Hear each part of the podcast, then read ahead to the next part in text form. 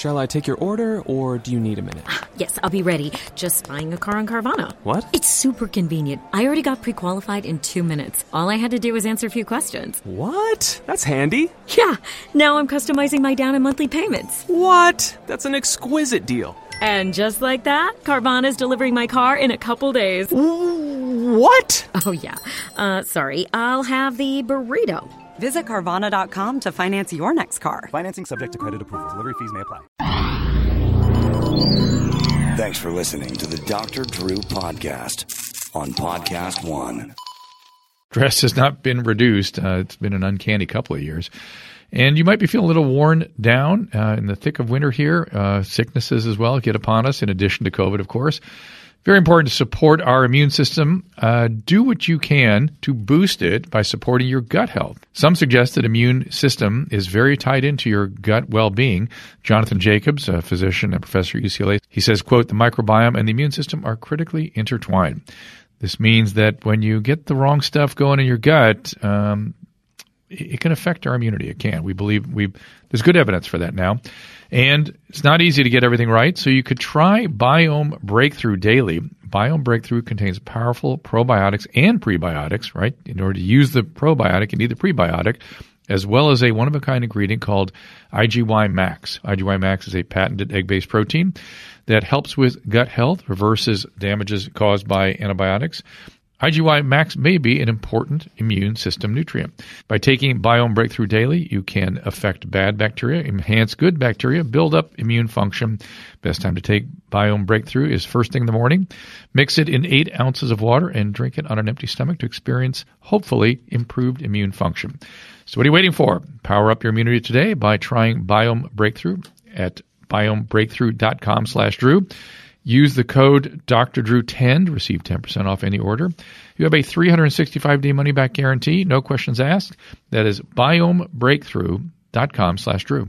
Hey there, it's Perez Hilton. You might know me from many ways, many things, but I am most proud of being the host of the PHP, the best podcast in the world to get your celebrity news and gossip. If you're not already listening to my show, then this week is definitely your time to start. I'm talking to former beauty queen, Miss California herself, and somebody that I have quite the past with, Carrie Prejean. She was competing in the Miss USA contest when I asked her that infamous question about same sex marriage, and we have a lot of catching up to do. Maybe I apologize, or she forgives me, or who knows how it's gonna go. Listen and subscribe to my podcast, The PHP, with me, Perez Hilton, and Chris Booker every week, with new episodes and juicy news every Monday. Available on Apple Podcasts or wherever you get your podcasts.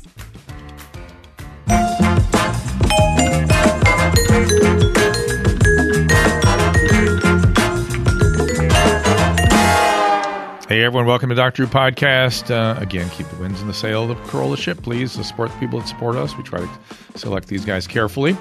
Uh, and also do check me out at drdrew.tv for a streaming show. Um, please over at TikTok at Dr. Drew, at the Instagram at Dr. Drew Pinsky, and finally uh, on your mom's house after dark over at uh, drdrew.com or your mom's house.com, whatever you please. Today's guest, uh, Ben Nelson. He's the former CEO of Snapfish. He is currently the founder of Minerva. This is what I'm so excited to talk about. Reinventing higher education is the goal. Uh, ben spent more than 10 years at Snapfish, where he built the company from a startup to the world's largest personal publishing service. Now, 42 million transactions over 22 countries. My goodness. Uh, prior to joining Snapfish, uh, Ben was president and CEO of Community Ventures, uh, locally branded portals for American communities. Uh, and let's see, you're you're uh, from Penn, where you got a BS in economics, and welcome to the program. Thanks so much. Are you from me. the East Coast? I, I was actually born in Israel, and I grew up in New Jersey since the age of ten. Wow. Yeah. Where in New Jersey? Montclair. Mm. 20, 20 minutes inside. So did you have family working in the city? No, actually, uh, in in uh, Nutley, my, my parents are scientists, and so Oh, they, interesting. What was there? What in what? So they molecular biology, uh, Fantastic. and they were. Um, and my father, who's a very very prominent scientist, is in his mid 80s and still works seven days a week. Wow. Um, but uh, he was offered a research institute position where he didn't have to teach, which was a huge blessing for him because he's a great researcher Yeah. and has no interest in teaching. And he could, had an unlimited budget and he could do basic science research without reporting to anybody. what was his thing? What was the uh, field? Uh, he he's crazy. I mean, he's done so many things. He's done uh, uh, molecular biology in in um, uh, in yeasts, in neurotransmitter transporters. Oh, wow. He is one of the most important uh, uh, scientists in the world of photosystem one, which is the secret to life on Earth. It's the world's only perfect machine. Which is the photosynthesis? It's a photo. It's a first step in photosynthesis, and it's and it has hundred percent efficiency. It, uh, for every photon that it absorbs, it jumps an electron. Wow. And um, it's a massively complex um, structure that he was the first one to actually um, map the structure of. Does he have a theory where it came from? Um, well, uh, he does actually. I, I can't. I can't wait. I figure. So, so at least uh, thoughts. So what's fascinating about it? So so you would think a perfect machine, like something that's perfectly efficient, it would be simple, right? Because you know you have less friction, less Well, parts. when, when it isn't simple, it makes me think. Well, that's came from somewhere, It- right. It came in on an asteroid or something. that, that's exactly right. So Oh, okay. and, and and photosystem one is ancient. I mean, because go- I, it literally, I, I start thinking about the millions and millions of uh, galaxies out there, That's and right. and the and then the time function of millions of galaxies, and that's what it would take to create a unit like that. you, you you jumped very quickly to that Wow, conclusion. Yeah, that's very good. But yeah, but, but basically, it's it's almost impossible for it to have evolved on Earth. Too much, yeah, it's too it's much. too much, It didn't yeah. have enough time. Right. Yeah. So uh, so it would have been quadrillion of years. That's right. Right. Yeah, oh, how fascinating! Oh, So we're I- I we're, we're all aliens, had a- basically. well, listen, I, I think that the whole thing of mitochondria jumping into animal cells, uh, there's something there too. That mitochondria bacteria, whatever it was, which was a bacteria before it became mitochondria, um, it probably came from somewhere and then jumped in, and boom, all of a sudden we have animal Yeah. life, plant life. Anyway, I don't. That's not the purpose of today. Although I would argue that if you do your job well, your students will be thinking about things like this. Absolutely. So, so talk to me about Minerva University. Sure. Um, well, the the core premise, uh, you know, I, being an immigrant and and having the U.S. being my adopted home, I You can see things the rest of us can't see. well, it's it's actually not even that. It's it's um there's a a, a love of country that is um intellectual as opposed to automatic, right? Because when you choose a place to be your home. And you you have to really buy into that system. I mean, when when I moved here when I was ten, my parents, the institute they worked for, unfortunately shut down. They moved back to Israel when they were twenty, and it was a bit of a juncture point for me. I was already in, at Penn, but I had to really make a decision. Am I an American or am I Israeli? Yes. And I chose to be an American. I, I realized that. Well, there must have been somebody made a choice to be an Israeli too along the way. Where, where did well, they come from? that's right. So, I mean, my father was actually born in Palestine uh, before the country was, was formed. And uh, his parents migrated from my grandmother is Ukrainian, my uh, grandfather is from Belarus. Um, So, and- so I have the same exact, except my grandfather's from Ukraine, my grandmother's Belarus. from Belarus, yeah. and but there was this huge exodus around Holodomor and all that stuff. That's exactly So, right. Yeah. So they, they were they were part of that. And my mother, actually, who's Polish, um, was a Holocaust survivor, and so she migrated to Israel in 1950. Um, after after the war and, and after everything else, so they so they they were they chose that you know incredible entity because it was a uh, it was a beacon of hope in, in world discrimination. And I effectively chose uh, the United States because of the promise of the country and what it's all about. And I was very much enamored with the idea of a representative republic and what that means. And when I went to college, I, Is Israelis not a representative republic? no, it's a parliamentary democracy. Oh, of course. Okay, yeah. it's a All right. parliamentary democracy. So, uh, and has a lot of dysfunction because of that. I, I've recently been having a little admiration, a little envy for parliamentary processes. Just you know, watching uh, you know what goes on in England and things always sort of fascinating and entertaining to me. But go on, go on. So when I when I went to, to college, I took a class on the history of the American University. In fact, my first my first semester freshman year, and what what struck me as as you know, in a really lightning bolt moment was that the ideal of the American university, the concept of a liberal arts education. People hear the term, they say, "Oh, you know, liberal arts. What does that mean?" Art, poetry, you know, stuff like that. And of course, it has nothing to do with that. It has nothing to do with the humanities at all. It is the arts. Well, it or- has something to do with the humanities. well, it, not as the founding fathers envisioned it, because they they think about when they thought about what a liberal arts education is about. They really thought about how do you form this new society where you're not born into your station, and you don't serve the cross or the crown, right? That you yourself are the sovereign. how, how do you make good citizens? is How do you make good citizens? Yeah. Exactly, and it that was really a, Roman concept. Exactly. Yeah. It was modeled after ancient Rome. In ancient Rome, the idea is that you would be uh, uh, educated in the arts or disciplines that allow you to have freedom or liberty, hence the liberal arts. And so it, with enfranchisement comes responsibility. And, you know, we, we don't, you know, really think about it that much. But and when the United States was founded, only 6% of the population was enfranchised. Mm-hmm. It's really, a, it really is a fascinating uh, perspective. And Well, and the founding fathers had great fear of the rest. that, that is correct. That is For- correct. because they weren't liberally educated. because they were not liberally educated. Yeah. And the entire model, the Jeffersonian model, the Franklinian model, what Franklin called practical knowledge, what Jefferson called useful knowledge, the theory was we will expand enfranchisement over time, but we have to educate first. We have to actually provide systematic thinking that allows our citizens to have practical knowledge such that not only can they vote, but they can also change careers, which was such a radical idea in the 18th century. But if you're going to have uh, somebody who will act as a senator, as a judge, as a president, you're not training for that job. You you you may have been a merchant or a uh, or a farmer beforehand, and you have the capacity to take the learnings you have from one area and apply it to another. Yeah, I mean, Cincinnatus was a great uh, role model for That's that right. whole that whole idea. That's exactly right. So- As was Franklin.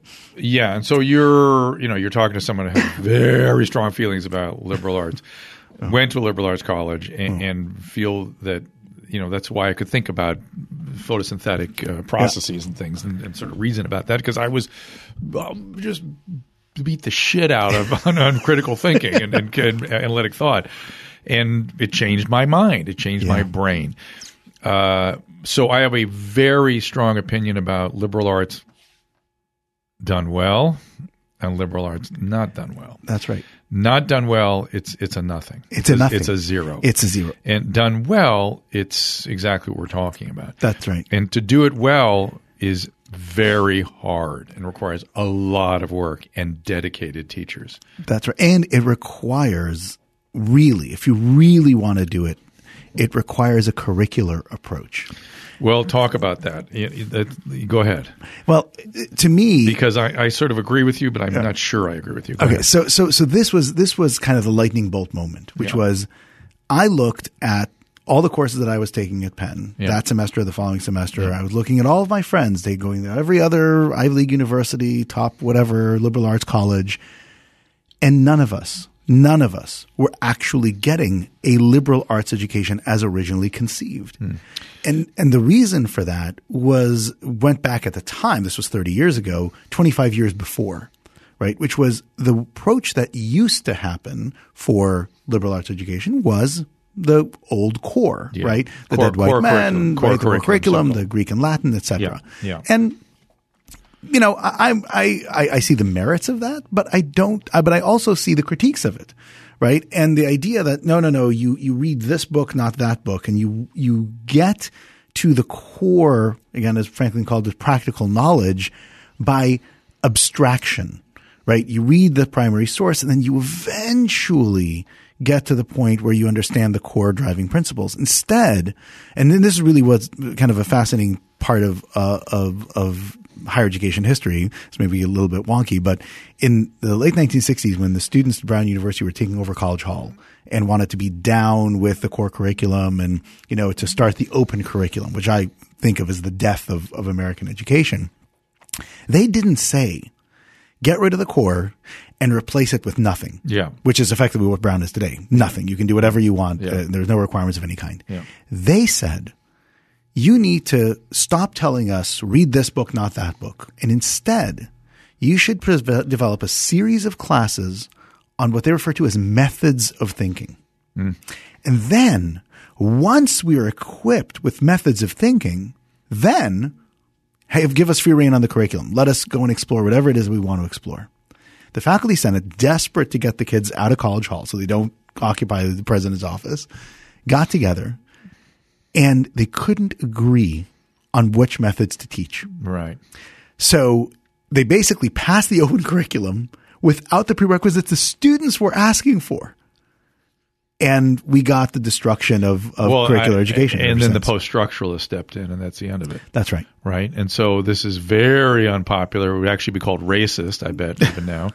Uh, and uh, yeah, the post structuralists have put the final nails in the, those coffins. That- that's right.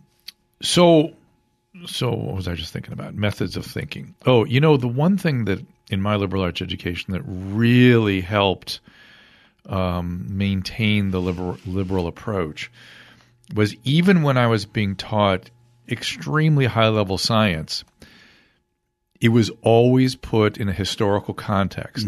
Like literally, when I was taught calculus, the professor got up there and said, "Here's what Newton was thinking on that Tuesday," and and then, then he would go to us, go, "How do you think he solved that? Where do you think he went next?" And we, of course, would never figure it out. But but then he go, "No, he did this," and so already we were engaged in the process. The contextualization, calculus was always sort of mysterious to me until this one professor laid it out, literally thought by thought in the um, Principia uh, the, from Yeah. Newton, uh, Yeah. and, and and immediately attaches you to what else was he thinking and what was going on around him at the time, and you, you start you automatically start thinking that way. So that's sort of um, where where I've I'm my head's at with all this Well, too. and, and and that's the beauty of it because what what that professor did, and you know, I can give you the exact opposite experience I had with calculus in college, Yeah. right? Where where my professor, who was a genius, I mean, he he fought in the Korean War, had his left arm blown off. Spoke five different languages, including Korean, uh, despite the fact that he was German. Uh, he was a learned man. He was ma- he was just had an encyclopedic mind, and he was had a computer for a mind. I mean, I remember one time. The only thing I remember from that class is somebody asked him some random question, which uh, they really were struggling with which he didn't know before. And he says, yeah, you know, this is a very complex question. And, you know, it's, it's, it's really fascinating, even though, you know, the answer is radical three over two. I already know the and, and then took 25 minutes to develop the proof. Yeah, yeah, Right. yeah. Uh, so, it, but, but the problem was because of that, he was a horrendous teacher. Yeah. Right. Because for him, he could go through, I mean, what took him 25 minutes would take any mortal like three days to figure Right. out. And And, not- he couldn't explain it. and it was also top down as opposed to bottom up. Exactly. Yeah. Right. So, so the, but what was brilliant about your professor, and this is really the core of the Minerva philosophy, is a method of thinking isn't something that you profess. It's not something that you present. It's something that you challenge and require the students to struggle with and apply. Yes. Right. Yes. And, and the, my teachers will always go. I don't want to know what you know. I don't know what you, I want to know what you don't know. It- and so, so they'll they'll go assume you know everything I'm telling you. Now I'm going to give you a question that you've never thought about, and and by the way, may not yet have been solved. Right. It may be an unsolvable That- question. that's right. Or it may have just been solved by a Nobel laureate last year. But I want to see you struggle with it. That's right. Or maybe even doesn't have a right answer. Right. Maybe has many wrong answers and people people potentially correct answer. People don't even understand what you're talking about when you say that. They they really mean they they don't when it when in my world when I was challenged in that fashion they weren't saying go ahead do whatever you want figure it out. No no they were saying right. work towards that solution and there is a way to do it that is correct and there are ways to do it that are foolish. That's right. And they will let you know when you're being dumb. They will That's call right. you dumb and foolish straight to your face. Absolutely.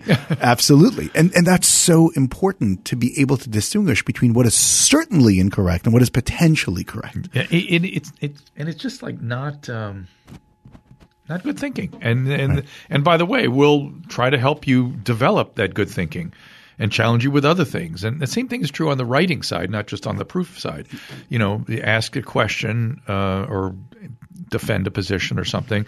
There are ways to do that that are smart, and there are ways to do that that are just sort of inadequate. And you got to build somebody up into a very analytically appropriate um, response, and it takes time, and you're going to fail a bunch. It's not going to feel good. That's right. Oh my God, I, I my one of my philosophy classes. Uh, I remember I wrote this paper on Descartes, and it it looked so good. I mean, it was so complicated what I what I laid out, and I got a D. And and I was like, and I, and I made when I got back when I came back out here after being in the East, I would pay people to read. I go read this page and see if that sounds like really. Oh my God, that sounds amazing. Here's the grade. I it up D because it wasn't what Descartes was talking about. It wasn't what the question was. You know what I mean? It was Yeah. just it was a lot of gobbledygook. Well, and you know, and that's another casualty of of the past thirty some years. Really, you know, it started fifty years ago, but but thirty years ago it accelerated, which is no one can get a D anymore. There are no Ds anymore offered at at, at universities. They're extinct. Grade inflation. In fact, there was a study that came out two or three months ago. It showed that hundred percent of the gains at university graduation rates, hundred percent over the last thirty years since nineteen ninety, are attributed to grade inflation. Beautiful. It's a beautiful thing. Well, So- do you think the well? So this is back to your uh, project here. Do you think the marketplace is going to solve this problem, or the fact that these universities and these institutions are so highly endowed that they they don't uh, under not under the sway of market forces? So, so this is the um, this is really the core insight behind Minerva, which is that unfortunately, if you just go out there and make the argument of no, no, no, we've got to do it better on the merits, nobody cares because Why? the market because the market really is fixated, and you know, and, and look, just think about it. It think in, in, in education um, uh, about all of the big movements. Like, for example, the, the, what happened at Brown in 1968. Yes. What happened at Brown then was immediately copied by Berkeley. What happened at Berkeley was copied by every other university in the country, right? And, and as soon as Harvard went on, everybody lockstep marched in Yeah. and banned the core curriculum. The University of Chicago, the great Chicago core, is not a core; it's a distribution requirement now Yeah. right? So everybody abandoned the idea of curricular thinking because the top, think about 10 years ago, you know, the launch of the MOOCs, right? The massive open online courses. Online courses existed for 30 years. Nobody cared. But because three rogue professors at Stanford, without the permission of the university, said, oh, let's put our, our class online, they got a bunch of press. Harvard and MIT lost their minds, right? And, and as soon as they put up their uh, MOOCs, every university on the planet said, oh, we've got to have MOOCs. You ask them why. I mean, I, I was in the world of education. I asked them, why are you doing MOOCs? I said, we, we have no idea. Harvard and MIT are doing it. We've got to do it too. And so what, what we realize at Minerva is if you actually want to flip the idea of education, you've got to create a role model. You've got to create an elite institution that redefines the rules of what being elite is and then tap into the actual market of higher education. The market force of higher education are not the market forces you and I are used to.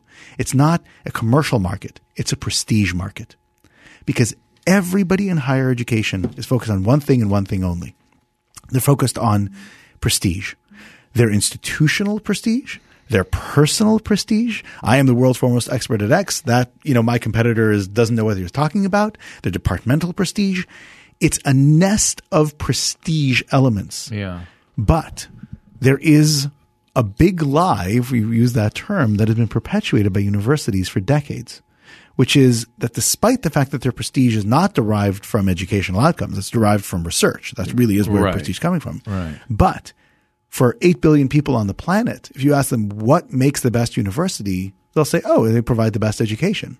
Harvard doesn't say, we've got top notch research. Our education is pretty bad, mm. but we've got top notch research. No, they say, we're the world's best university. Yeah. You come to us to get the best education. And that's what we leaned in on. We said, okay, if that is the lie, we're just going to lean into it.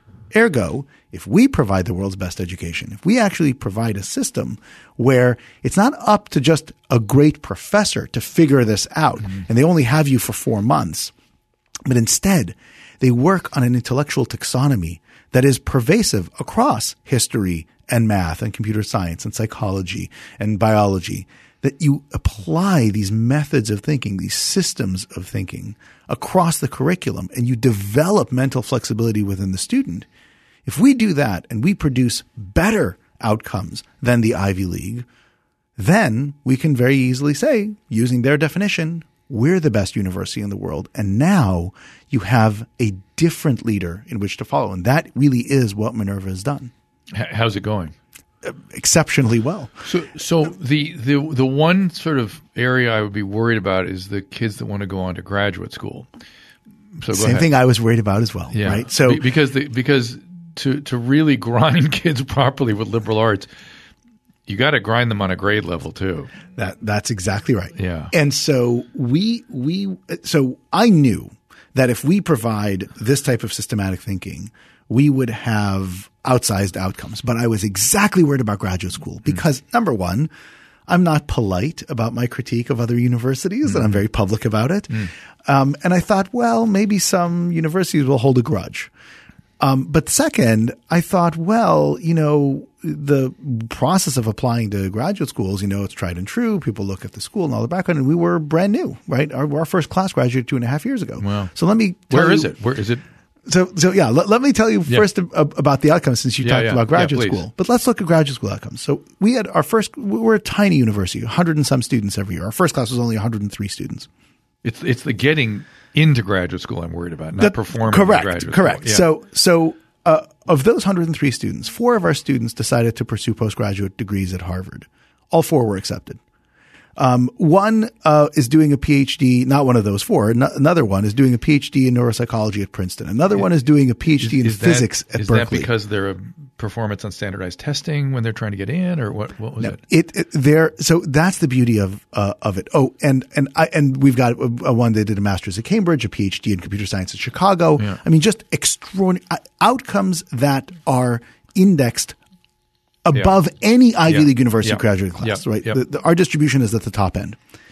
But And, here's and the- that's and that's published, and people can see that now. Yes. Yeah. Good. But here's the beauty of it. The modal student in the Ivy League today is a millionaire. The modal student. 53% of the students in the Ivy League don't qualify for financial aid, which means that their family can afford, without blinking, $80,000 a year. Yep. The modal student at Minerva comes from a family making less than $25,000 a year. Hmm. 60% of our students come from families making less than $50,000 a year. And so to take a population that has no guarantees, has no pathway forward without their education and be able to produce better than Ivy League results is the proof point. It speaks for itself. Right. Yeah. So, um, uh, how about professional schools? Because they're kind of Well, that that is included. So, for example, um, we have uh, a, a student uh, not in the first class, but in the second class that applied to Harvard Law School, Chinese national, applied to Harvard Law School and got in, right? Which is pretty ridiculous. Yeah. Now, the professional schools, we have a lower propensity for our students to apply to because our students are overwhelmingly international. Ah. So we we have a very radically different perspective on admissions. Whereas we admit a student not based on a quota, not based on comparative to other students. We have an absolute bar. So we look at minimal qualifications, which are extremely high to, hard to reach. We have about a 1% acceptance rate. But if you pass the bar, you're in. We have a 100% acceptance. We never look at somebody and say, you're qualified, but we have too many of you. So you, you know, sorry, we have no room. what are the criteria? Um, it's actually really straightforward. The reason we have such a socioeconomically diverse class is that we don't ask an application that basically asks one question, which is what every other application asks, which is how rich are you?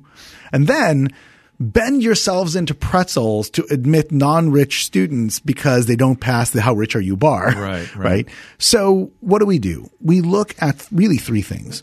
We look at how well did you do in high school compared to your peers, right? So, you know, uh, and we don't assume that the valedictorian of Phillips Exeter is any better than the valedictorian of a public school in Northeast Brazil. There's there's nothing to say that. There is to say in their circumstance, how well did you do relative to your peers? relative to your peers? So that's af- uh, aspect number one. Aspect number two, we have our own set of assessments. H- How do you, by the way, Yeah. how do you uh, evaluate kids at these elite places where relative to your peers is sort of a different question than out in the wild? because because then what we do is we have this the the uh, set of evaluations that we've created to norm Okay. across the world. Okay. right. So one is shows how effectively we refer to it as how well do you know how to eat your spinach. We don't assume we don't assume that high school was a revelatory, amazing experience for you. We assume that you knew that you had to do well in that context to get to the next context. Yeah, Right. yeah, yeah. And did you have the capacity to do well? And did you have the focus and resilience to do well, despite the fact that it may not have been particularly engaging? And what does do well mean? Again, Be, relative be to the best. Yeah, Okay. relative to your, exactly. Be like top out, right? okay. So, so that's aspect number one. Aspect number two is then we have our own set of, of assessments, standardized assessments. And the key to them is really that most of the assessments that we give, the students have no idea why we ask the questions we ask. And in fact, even the graders, even the, the people who, who assess what the students have done, and that includes an oral interview that is recorded. It includes writing um, a, a written portion and a very convoluted question that people don't really ask. Why are you asking this question? But the rubrics that are used to evaluate those things aren't exposed to the graders. The graders merely answer yes or no questions and they don't know whether yes or no is good. They don't even know which yes or no questions we are incorporated into the rubric and everything is just a giant formula that sits on the back end. And that enables us to level the playing field and norm across the world where you actually see the, the broad capacity of the, of the student. And then the third thing we look at is assuming that your high school is perhaps not the most engaging thing in the world, what did you do outside of an academic pursuit to actually exercise itch that uh, or mm-hmm. scratch that itch that you have? Mm-hmm. And again, we use rubrics to evaluate that. So that combination. Do those have to be academic things, or can they be, they be sports, no, theater, they- music, or whatever? they- uh, yeah. It's best for them to be beyond academics. Yeah. Certainly beyond anything that is assigned. Yeah, we don't yeah. really think about things that your school makes you do yeah. and and then all of that goes into a formula and the formula produces a number and the number either puts you above or below a bar. Wow. and that's how you get in. Crazy. you can't buy your way in. It doesn't matter. We don't know who your parents are. We don't know who your siblings are. Yeah. we have no idea. I remember the first time we admitted uh, uh, a, a, a sibling of an existing student we didn't know until that sibling was applying for financial aid and in the financial aid process after they were admitted it says you know where do you have uh, uh, you know other people in the family that go to school and say oh yeah I have a, I have a sibling at Minerva. I was like what? We had no idea. How do people find out about Minerva?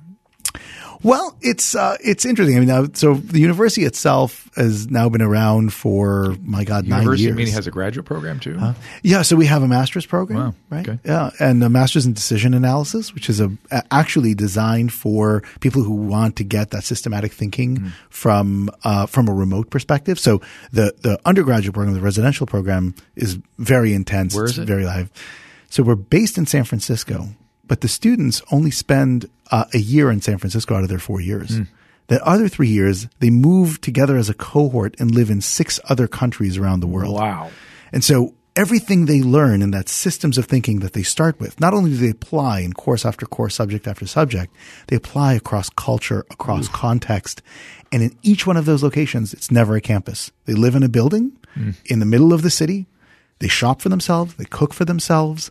They go to gym in the local gym. Nothing is, they are adults. Incredible. Right. And they provide, they get provided a, a layer of support infrastructure to help them navigate the adult world. And, and where do you get your professors? Mean, these are obviously people dedicated to undergraduate education. Correct. Correct. So, um, uh, you know, it's funny that if you look at the the top three universities from which we get our professors, where they've done their previous PhD or their studies, Are they full time professors? full time? Yeah. professors, Yeah. right? So number one source is Cambridge, two is Harvard, three is Stanford. Mm.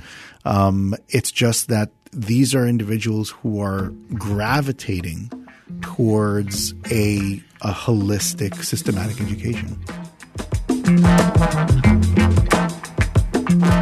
I want to tell you about a new product, Pendulum Therapeutics, the first and only biotech company to isolate an important beneficial bacteria and put it into a new probiotic rich capsule that is formulated to help manage type 2 diabetes and nurture your body's microbiome. That's right. For those with type 2 diabetes, diet and exercise, well, that's your cornerstone of treatment, but sometimes it's not enough. Connection has been made recently in research by leading scientists studying diabetes. Of course, includes the American Diabetes Association, Mayo Clinic, Johns Hopkins, and others, making the connection between diabetes, glycemic control, and the gut microbiome. Pendulum glucose control is designed to lower A1C and after meal glucose levels to help you manage the type 2 diabetes. Can often feel like an uphill battle, but if you've struggled to manage these levels with diet and exercise alone, which is the cornerstone, your gut microbiome might be something to pay attention to next, and pendulum glucose control helps fill in the gaps between diet and exercise. Now, if you or someone you love has type 2 diabetes, take control of the glucose levels with Pendulum Glucose Control. Use code DREW at pendulumlife.com. That's P E N D U L U M L I F E, pendulumlife.com to get 20% off your first month of membership. Again, that is pendulumlife.com, promo code DREW for 20% off your first month of membership. This podcast is sponsored by BetterHelp Online Therapy. I think we all know that relationships take work, especially the important ones. And a lot of us will drop anything to help someone else, someone we care about, but we may not go out of our way for ourselves. It's time to invest in our own mental health. I mean, I mean, the fact that there's stigma against this is so it's it's confusing to me, frankly. Not anymore, especially when you can have better help. You don't have to worry about you know, waiting for an appointment. You can often get your therapist within 48 hours. You don't have to worry about running into somebody in a waiting room. You don't have to see the therapist if you don't want to. BetterHelp is online therapy, video, phone, even live chat sessions. You don't have to see anyone, as I said. It's much more affordable than in person therapy, and you can be matched with a therapist in under 48 hours. Give it a try and see why over 2 million people have used BetterHelp online therapy. This podcast, as I said, is sponsored by BetterHelp, and the Dr. Drew podcast listeners get 10% off their first month at betterhelp.com slash Drew. That is B-E-T-T-E-R-H-E-L-P dot com slash Drew. Now, you're itching to get away. We, we all are wanting to move around after COVID, but it's important to take a second and be prepared for the unexpected when traveling. One of the best ways to do that is with an Air Medcare Network Fly You Home membership. AMCN Fly You Home is all about you taking control of your care. If you get hurt or sick and are hospitalized more than 150 nautical miles from home, they will transport you to a hospital of your choice in a medically equipped private aircraft, and you won't have to pay a dime out of pocket. They've also completed more than 18,000 missions and have over 30 years of experience, you can expect industry leading care while recovering. Now, I know what you're thinking. This must be expensive, but it is as cheap as $134 a year for your entire household. And if you use the code Dr. Drew, that is D R D R E W, they'll give you up to a $60 gift card when you join. First of all, if you're like me and you love getting away, I cannot recommend enough the peace of mind you get with an AMCN Fly You Home membership. Just visit airmedcarenetwork.com slash Dr. Drew today. Get up to a $60 gift card with code Dr. Drew, D-R-D-R-E-W. Again, that is airmedcarenetwork.com slash Dr. Drew and code Dr. Drew. Well, these days, I think we've all had our fair share of stress. There's we have pandemics and wars, my goodness.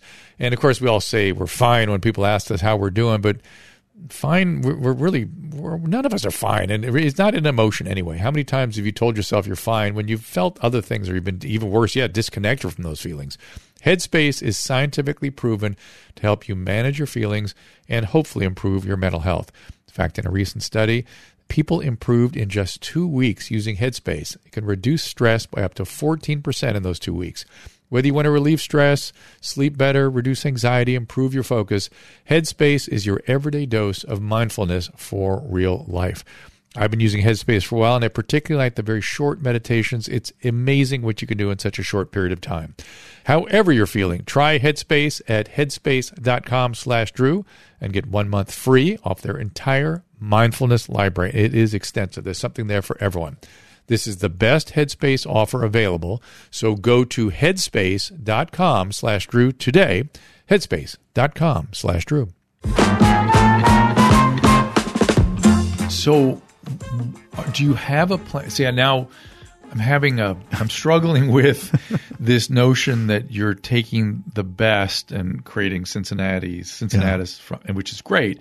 But I feel like the the students just under this group, I'm sure I'm where your head's at, Yes. i- the ones that could be brought up, you know, whose brains could this that was me, whose brains could be brought into this performance, which is a which is a more of a struggle, um, and probably needs to be done in a one place, you know, because I don't think Yeah. the, I don't think I'm thinking about myself being able to tolerate this, but but it took some grinding to get my brain into the game. Correct. Um, what about them? What so are we do with them? So that's the that's the Yeah. master plan, Yeah. and in fact, that's what we've started implementing two years ago. So uh, remember, as I mentioned, the role of Minerva isn't to gobble up the world of education and educate everybody. It's to be a beacon. It's to be that. But it's also not just to make the best better. Correct. You, you feel like you want to make you want to be good citizens. Exactly right. Yeah. Exactly right. And so it is a model for other universities, not just around the country, but around the world to mm-hmm. follow. Mm-hmm. And and the extreme version of Minerva, which is Minerva University, where you you basically have to be an adult at eighteen, and Yeah. you, Yeah. I mean, I couldn't That is not a good idea for you know ninety nine point nine percent of humanity. It's a Right. bad model. right? developmentally, the, Correct. the- uh, my brain, and and by the way, the male brain, my male brain didn't really have the I, the difference between eighteen and twenty in my That's right. performance was ridiculous. That's right. Yeah, That's ahead. right. Exactly right. So it is not recommended for for the vast majority of people, but that is where the Minerva project comes in. So the Minerva project is actually the company that developed all the intellectual property that enabled Minerva University to exist. Amazing. Now, all of the classes that we teach, and this is really, uh, uh, well, was counterintuitive, maybe today's even more counterintuitive, all, despite the fact that all of our students live in the same building. Since we started in 2014, none of our students were allowed to go into a physical classroom for learning. All of our seminars, despite the fact they were small, they were all conducted online, all in a digital learning environment. Now that seems totally counterintuitive, Hmm. Yes, especially because we think today, oh my God, we've seen the pandemic, right? What happens is online learning was horrendous. It was Well, terrible. Different age group, right? to be fair. Yeah. Right, different age group. Although my son went to law school, two, two of the four years he was going online. Right. And it was fine. right. Yeah. And so this was actually the thing that people didn't understand about the educational lessons of the pandemic, which is if you are a bad educator or if you're a bad educational institution, throwing technology at the problem will only make it worse. Right.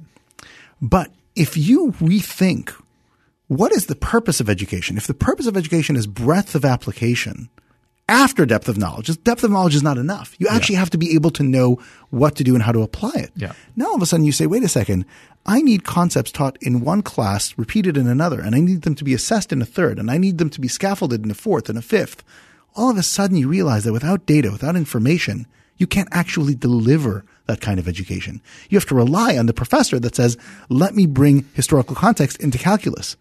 But if a professor doesn't do that or doesn't have that context, or not, let alone the all of the other contexts, the the And by sociological, the way, hard work for him. He had to do all that. Correct. And then every time you know Newton came to a decision or a thinking point, he asked us to solve Yeah, it. And exactly. he had to take that time and energy to get that out of us. Exactly. And, And- know that we couldn't do it too. and and and, and most professors simply won't do it. Yeah, they just right roll through And it. so, a digital learning environment that's built for that purpose Mm-hmm. Can actually enable that kind of education at mass. So you mentioned, hang on now, because there's one one thing I want to get at, which is you mentioned seminar, uh, Yeah. which is uh, you know a symposium, right? That's right. A- and that works on digi- in digital context, or do, you, Correct. or do you bring a group together for that? No, no, no. It's it's all digital, and that's the beauty of it. And then how much of this is symposia? Because you know there are some schools out there that are quite good that are just that. You go read the Mm-hmm. classics, and then you come in and are challenged on it, and that's what you do every day. That's right.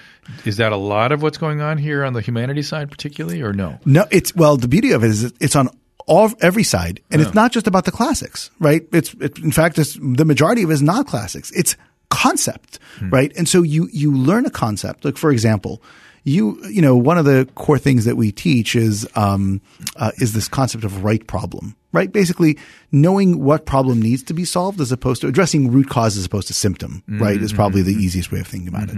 And I always use this, this actually use doctors as, as an analogy, right? In the sense that, you know, doctors ask diagnostic questions all the time, right? 20 times a day, right? Yeah. What's wrong with you? You'd never Yeah. prescribe a medication before they know what the illness is. Yeah, yeah. Yet that same doctor can go home and see that their spouse didn't take the trash out and get into this giant fight. right? And none of them would say, "Hey, you know, let's let's pause a second. Yeah. Let's understand what's at the root cause of this friction and talk about that. Yeah. Right? Even though it's the same skill, but they don't know how to transfer it. Right? And that that transference can only come from training the mind in the same lexicon. Don't call one part diagnosing disease and another part treating a root cause. Use the same language across discipline, across context, across culture Yeah. cross situation to be able to develop that skill, that mental fluidity in the mind. Are you teaching languages also, or are they most of them coming in with more than one? No, so so we as a matter of principle, and Cambridge does the same thing. We are deep believers in language. I think almost all of our students are trilingual by the time That- they graduate. well, that's what I thought. But we don't teach them ourselves I see. because we believe that a, well we know that the best way to learn a language isn't to sit in a class and, you know it's immersion right so so that's it's it's it's obviously a um a much a much more uh, a straightforward uh, uh, approach and and so what the Minerva project did, of course, was not only build that curricular approach, the pedagogical approach. We do fully active learning, which means that the students, just like you described, do deep processing all the time. They have to struggle with the question. They have to think about it, even when they're not the ones being called on. Yeah.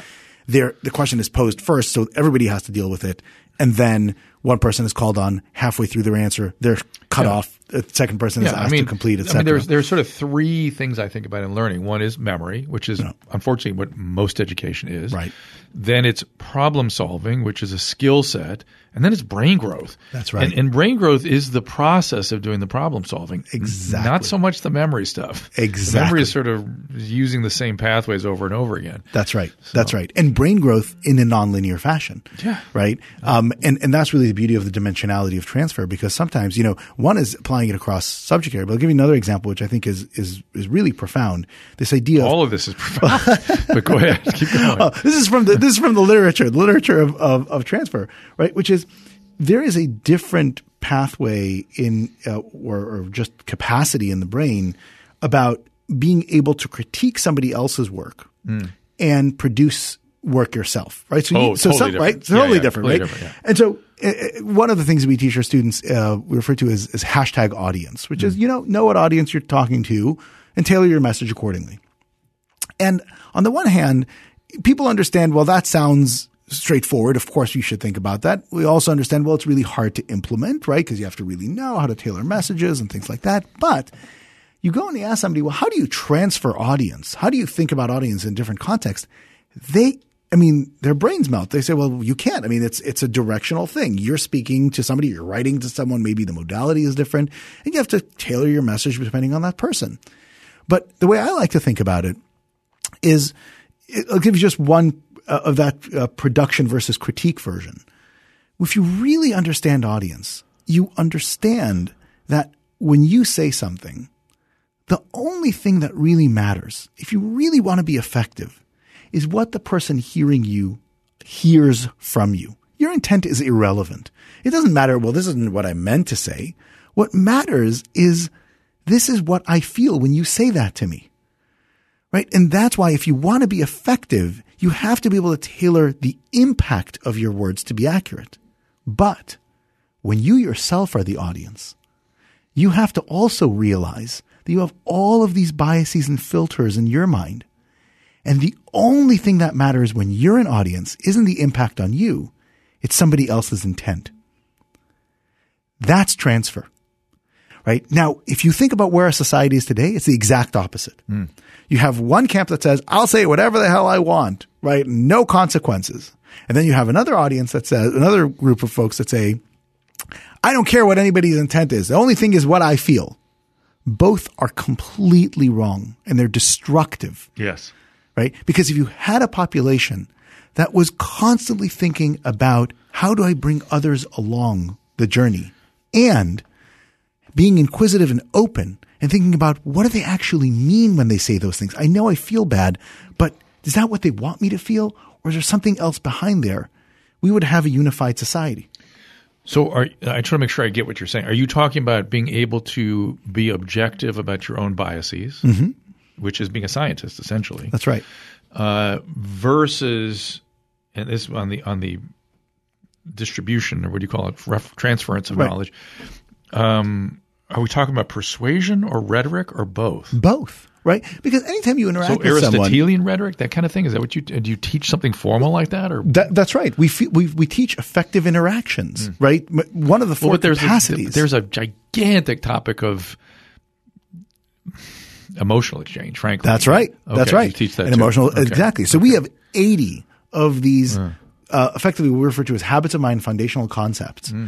that scaffold up to teach these four broad systems of thinking.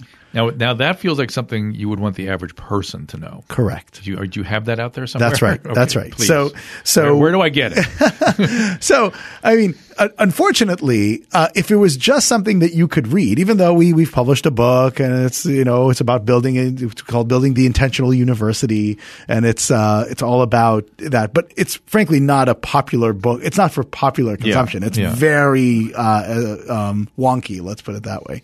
Um, but real education, and I'm sorry to, to be the bearer of bad news, requires time. Yeah. There's no wisdom one, two, three, Yeah. right? You have to be able to spend the time. And so what the Minerva Project is now doing is we're working on two um, uh, avenues to do this. On with other universities, we're working to create new programs that new univers- that universities implement that enable this type of education to exist all over the country and really all over in the any other institution in other institutions. Exactly. So, for example, we're working with the University of Miami to launch a new college to celebrate the centennial in 2025. Um, that is based on this type of philosophy. We're working with Shenandoah University in Virginia uh, to reform their entire general education program. Uh, we're working in graduate level programs with Berkeley Law, with USC's. and when you say we uh, the Minerva Project, the corporation that works with. how many with people are in that. Well, across Minerva as a whole, we have about 250 people, and about small. fo- very small, Yeah. very small, and only about 40 percent of them are in the corporation. Mm. But it's extraordinarily high leverage and high impact Mm. because we build capacity within our partners. We're also working now on a high school curriculum that takes these concepts and interla- interweaves them across your core math, science, history, English curriculum in high schools. We actually add a personal growth, mental growth track, and we do that across 9th through 12th grade as a uh, effectively replacing that memorization focus, teach to the test, you know, Mm-hmm. I mean, cram need for some the test, that, to teach be the fair. test. I mean, it's, uh, you need to have some Yeah. content, Yeah. right? Yeah. But the model of uh, uh, digest content, cram for the test, take the test, pass the test, forget, Forget the everything that content. was on the test yes. isn't useful for anybody, right? Right. So right. so you you you need to take content as Apply a context, And right? it. And apply. Yeah. Apply, apply, apply, transfer, transfer, transfer. and that takes time and that takes time. and apply through writing, proving, reasoning, Talking, defending, debating, talking, defending. debating, blah, exactly. blah, blah. Um, amazing, phenomenal. Uh, I, I, I'm imagining that you know how teaching sometimes you grow as much as the students do. Yeah. I'm imagining you've had a tremendous amount of personal growth doing this. I mean, Tremendous. unbelievable. Uh, I mean, you know, and I started Minerva. I was 35 years old. I'm now 47. And you know, I, I I had this rule when I was 18 years old. When I was about to go to college, I'm a I'm a bizarre rules based person. I said, you know, if I look back at the human being that was occupying my body 12 months beforehand in college, um, and I recognize that human being, I'm doing something wrong. And, and you've continued to. And well, so That's a lot and I change. did that basically from 18 to 25. yeah. And then at 25, I didn't realize, I didn't know this, but hey, their frontal lobe becomes developed. And all of a sudden, that rate of growth slowed dramatically, right? And so, you know, I, I mean, I really was transformed as a person. I was growing. I was really focused on that for that early phase. And then I realized, okay, well, you know, now you mature, you become less so and all the rest. And I, I grew. It's not that I became static, but much, much slower pace. And then when I started Minerva at 35, all of a sudden, especially as the students started coming in, right? You know, four years later. And I interacted and we saw, and, you know, we developed a curriculum and I started deeply thinking about, well, how do you atomize these types of systems and actually get it into a digestible form? I realized how poorly educated I was, really, right? Because I didn't have a Minerva education. Well, I, I was I was kind of thinking that because you went to a big school and you know, all right. this kind of stuff, and even though I'm sure it was high level and the competition with competition is another important thing, by the Mm-hmm. way. Competition was intense. It's not this. It's not that. Yeah, That's right. it's not that. And and I found myself, uh, you know, I always tell my students, I say, well, you are more educated than I am by the, by the end of this, but I am at least, um, be, uh, I've at least over the past several years began to practice and apply some of those learnings myself. Do you teach a class yourself? I'm not qualified. I don't have a graduate. Uh, I don't have a PhD, and so. I'm not sufficiently educated. but you can still do a little symposium of some type. Yeah, you know. I mean, I, I interact with students Yeah. a lot, and and um, and obviously, you know, I, I designed a lot of the Yeah. uh, academic programs, so um, that's you know, but I, I I don't qualify according to the accreditor to actually be able to teach a class. Well, this is phenomenal. Uh, I, I can't even. I, I want to thank you because I've been worried about this for a long time.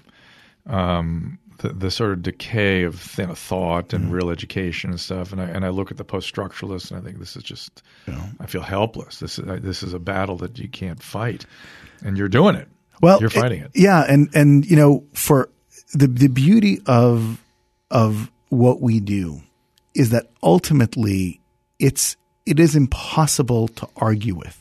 Even the post structuralists, even when you say, look, do you want people to understand the difference between a fact and a claim? Nobody says no, that's not important. Do, do you want people to at, at least to, at least to be able to distinguish it? People may argue on what is a fact and claim. They may argue the you know what is true or not. But the, distinguish. dis, to, to be able To to, think about it. distinguish, to Yeah. be able to have a citizenry that understands that, to be able to have a citizenry that understands how to tailor messages that when they communicate and interact with other people, they're effective at what they say as opposed to ineffective. To be able to understand that there are emergent properties and second and third order effects to when you do things. You have to think about unintended consequences. No one looks at that and says, nobody should know that or I disagree. It's, it's, and it's not political. It's not to say, oh, you know, you should read Dead White Men. No, you should only read, you know, uh, uh, people from diverse backgrounds. It's, we don't take stands, right, on content. It's just tools. And no one can argue with tools. I, I, unfortunately, I think people would, but but I, haven't would- met those people. I would agree with you. I, I would agree with you, and and now you now you've brought up emergent properties, which is a whole other. Yeah, but we're not for another day. For- I see Gary over there. Yeah, Gary's like, let's go. We got to get going. All right. Well, listen, you have uh, inspired me. You have enlightened people. I hope people are understanding the importance of what you're talking about and actually what you're talking about, and that this isn't seen, looked at as some sort of two white guys, you know, uh, spouting a bunch of intellectual nonsense. This is this is this is being able to lead a good life. That that ultimately was what the founding fathers were. in- That's what the Romans were interested in. That's what the right. Greeks were interested in. How do humans lead good lives? And ultimately, to be able to, you know, part of Aristotle thing was that the reasoned life was an important part of that, if not the thing in that. But but pretty much everybody comes to the same place, which is to be able to make sense of things, have a skill, have a wisdom, apply it, and be able to help others and be able to really um, address and grow and build. Uh, and this is this is that. This is what you're doing. And the U.S. In fact, it's kind of probably important that you didn't have this education to begin with, because you you you value. I, I can see it. It kind of affects you differently expected me. It affects me because I was in it. It changed me. I'm massively grateful for it. But you kind of um, didn't get it. You literally didn't get it. Yeah, I, I had little, little glimmers of it. Yeah, little and, glimmers. And now you're you're trying to grab it with both hands, and and I understand that, and to be able to then be inspired to share that with hopefully as many as possible, uh, that's a big deal. Uh, Minerva at Minerva University is spelled M I N E R V A. Minerva.edu is where you're going to find more. Do you want people to come after you or your books or anything? Or Uh, if if you really want to geek out and you want to uh, go deep on, on how to build your own university, building intentionally the intentional university is uh, I've been told is, is an interesting read for those who are really interested in the subject. all right, and, and you yourself, is there Twitter or website or anything? That, Um, I, I, I, you follow me by following Minerva. Minerva. Um, I'm, I'm in service of the goddess. so Instagram is there a Twitter? Um, yeah, tr- Twitter is at Minerva University or at Minerva Project, either. Really is a privilege, and and and just thank you for doing this work. Oh my God, this this is God's work. Well, so. It's at least the goddess's work. the- well, however you conceive of those terms and those things, and then we can call them the, the great magnets. You're doing the great magnets work, mag- magnets. Uh, all right, thank you. It's Ben Nelson. Uh, thank you, everybody, for listening. Uh, if you want more, it is minerva.edu, and I'll see you next time. For calling times and topics, follow the show on Twitter at Dr. Drew Podcast. That's D R D R E W Podcast. The music from today's episode can be found on the swinging sounds of the Dr. Drew Podcast, now available on iTunes. And while you're there, don't forget to rate the show. The Dr. Drew Podcast is a Carolla Digital production and is produced by Chris Laxamana and Gary Smith. For more information, go to drdrew.com. All conversation and information exchanged during the participation in the Dr. Drew podcast is intended for educational and entertainment only. Do not confuse this with treatment or medical advice or direction. Nothing on these podcasts supplement or supersede the relationship and direction of your medical caretakers. Although Dr. Drew is a licensed physician with specialty board certifications by the American Board of Internal Medicine and the American Board of Addiction Medicine, he is not functioning as a physician in this environment. The same applies to any professionals who may appear on the podcast or drdrew.com.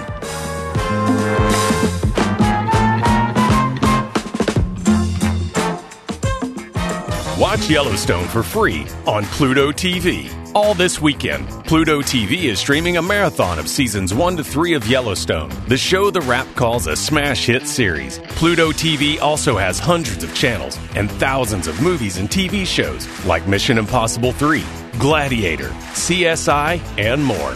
Absolutely free. So download the free Pluto TV streaming app and watch Yellowstone seasons 1 to 3 free